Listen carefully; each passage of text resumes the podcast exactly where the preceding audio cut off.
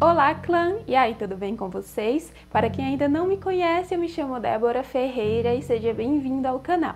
Se você ainda não é inscrito, se inscreve e não esquece de deixar o like. E olha só, gente, eu fiz uma playlist com todos os casos que eu já trouxe aqui pro canal. Vai ficar no card aqui em cima, então é só vocês clicarem, tá? Pra maratonar todos os casos. E, gente, hoje eu vou relatar para vocês um caso que, gente, é muito complexo e tem muita reviravolta. Então eu quero muito que vocês deixem aí nos comentários, tá? Qual a opinião de vocês e qual a teoria mais aceitável. Então vamos pro caso. Joana Isabel Cipriano Guerreiro nasceu em 31 de maio de 1996 em Algarve, Portugal filha de Leonor Cipriano, e em nenhuma das fontes que eu pesquisei eu consegui encontrar o nome do pai dela. Joana morava com a mãe, com o padrasto Leandro Silva e com seus outros dois irmãos mais novos. Joana era descrita como uma menina meiga e muito madura para a sua idade, e apesar de ter apenas oito anos, ela já ajudava a mãe na casa e a cuidar dos seus irmãos.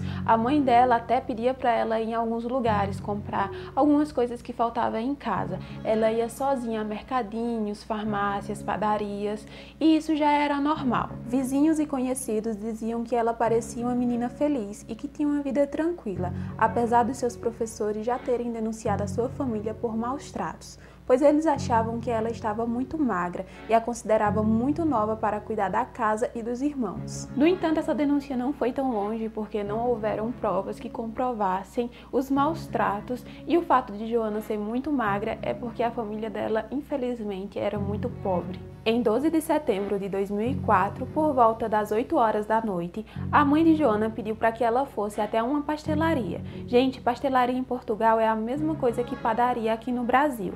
Então, ela pediu para que Joana fosse até lá para comprar um pacote de leite e uma lata de atum. Então a menina foi. Só que o tempo foi passando, as horas foram passando e nada dela voltar. Então, às 11 horas da noite, a mãe de Joana decidiu ir até a pastelaria para ver o que aconteceu aconteceu, se a menina tinha passado por lá ou se alguém tinha notícias dela. Ao chegar na pastelaria, a mãe de Joana conversa com a atendente e ela confirma que sim, a menina tinha passado por lá, tinha comprado o pacote de leite, a lata de atum e tinha ido para casa. Só que aí as coisas começam a ficar estranhas, né? Porque a mesma atendente, depois de uma hora, uma hora e meia, pergunta para a mãe de Joana se ela já ligou para a polícia para informar o desaparecimento da filha. Só que a mãe de Joana diz que não. Então, a polícia só é chamada porque essa atendente liga para os policiais para informar o desaparecimento da criança. Então, depois que a polícia é acionada, amigos e vizinhos se juntam às buscas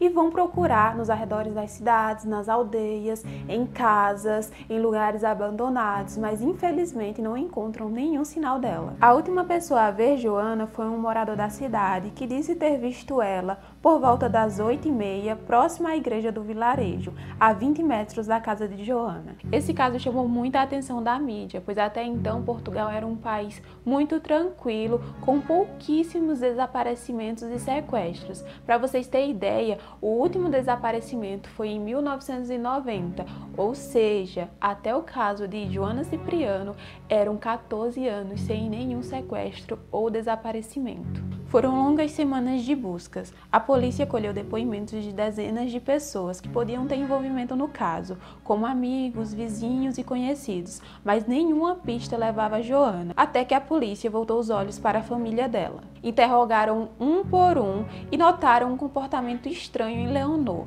a mãe de Joana. Dentre todos os familiares, ela era a que parecia mais tranquila, um comportamento estranho para quem estava com a filha desaparecida. Foi então que ela passou a ser uma pessoa de interesse. A polícia então começou a investigar a casa de Joana em busca de pistas, porém já tinham se passado cinco dias do desaparecimento da menina, ou seja, qualquer prova ou vestígio poderia ter sido apagado durante aquele tempo. Sem contar que várias pessoas entraram e saíram da casa durante aquele tempo, contaminando a possível cena do crime. Durante a investigação dentro da residência, algumas manchas de sangue foram encontradas nas paredes, no chão e em um freezer da casa. Análises foram feitas, mas não dava para saber a quem pertencia aquele sangue. Após a polícia encontrar as manchas de sangue, a mãe Leonor Cipriano e o tio João Cipriano foram chamados para interrogação. Após 48 horas de interrogatório, o tio confessou o crime. João disse que ele e Leonor espancaram a menina até a morte por acidente.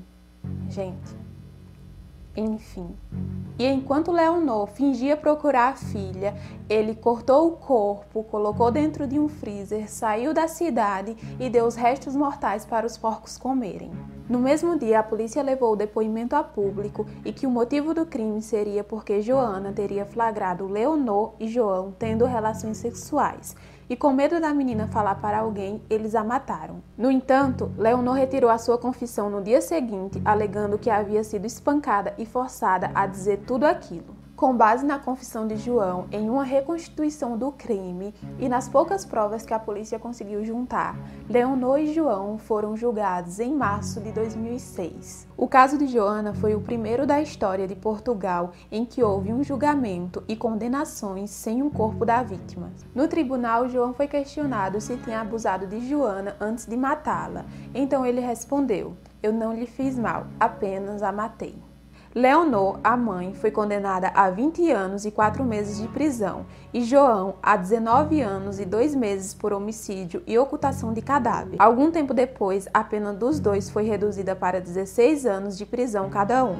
O corpo de Joana nunca foi encontrado. Atualmente, eles estão em liberdade condicional e seguem afirmando que são inocentes. Mesmo depois da condenação dos dois, pelo fato da mãe e o tio nunca terem deixado claro o que motivou o crime, algumas teorias foram levantadas pela própria população e pela mídia. Então eu trouxe algumas delas para vocês. A primeira é a usada no próprio julgamento, que Leonor e João espancaram a menina até a morte, por ela ter flagrado a mãe e o tio tendo relações sexuais, mesmo que não tenha sido provado que o corpo tenha sido jogado aos porcos e que Leonor e João foram pegos se relacionando. A segunda teoria é baseada no que João disse assim que saiu da prisão. Ele falou que era inocente e que só confessou tudo aquilo porque foi espancado pela polícia.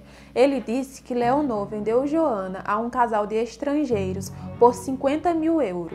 Disse ainda que o padrasto da menina sabia de tudo e que viu quando Leonor e Joana entraram dentro de um carro preto e algum tempo depois apenas Leonor voltou para casa. Em entrevista, João disse que provaria a sua inocência e que encontraria Joana. A terceira teoria é a mais recente de todas e está relacionada ao desaparecimento de Madeleine McQueen, um dos casos de sequestro mais conhecidos do mundo. Madeleine McQueen era uma garota britânica que desapareceu em março de 2007 na cidade vizinha de Joana. Assim como Joana, o corpo de Madeleine nunca foi encontrado e as mães das meninas se tornaram suspeitas do crime mas somente Leonor foi condenada.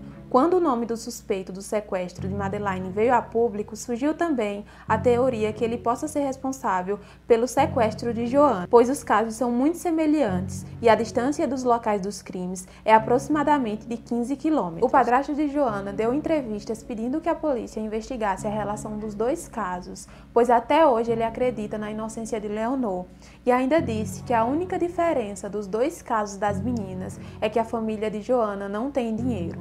Independente das teorias, é muito triste saber que Joana, com apenas 8 anos, uma criança, foi morta de forma tão grotesca, tão brutal ou mesmo vendida. Então, gente, gostaria muito que vocês deixassem aqui nos comentários qual a teoria vocês acham a mais aceitável. Será que Joana foi morta mesmo pela mãe e pelo tio? Será que ela foi vendida pela mãe? Ou será que o mesmo sequestrador de Madeline é o responsável pelo desaparecimento de Joana? Vou ficar muito feliz se vocês deixarem aqui nos comentários. Não esqueçam de curtir o vídeo, se inscrever se não forem inscritos ainda. E esse foi o caso de hoje. Espero muito que vocês tenham gostado. Se cuidem, fiquem com Deus e até o próximo vídeo. Tchau!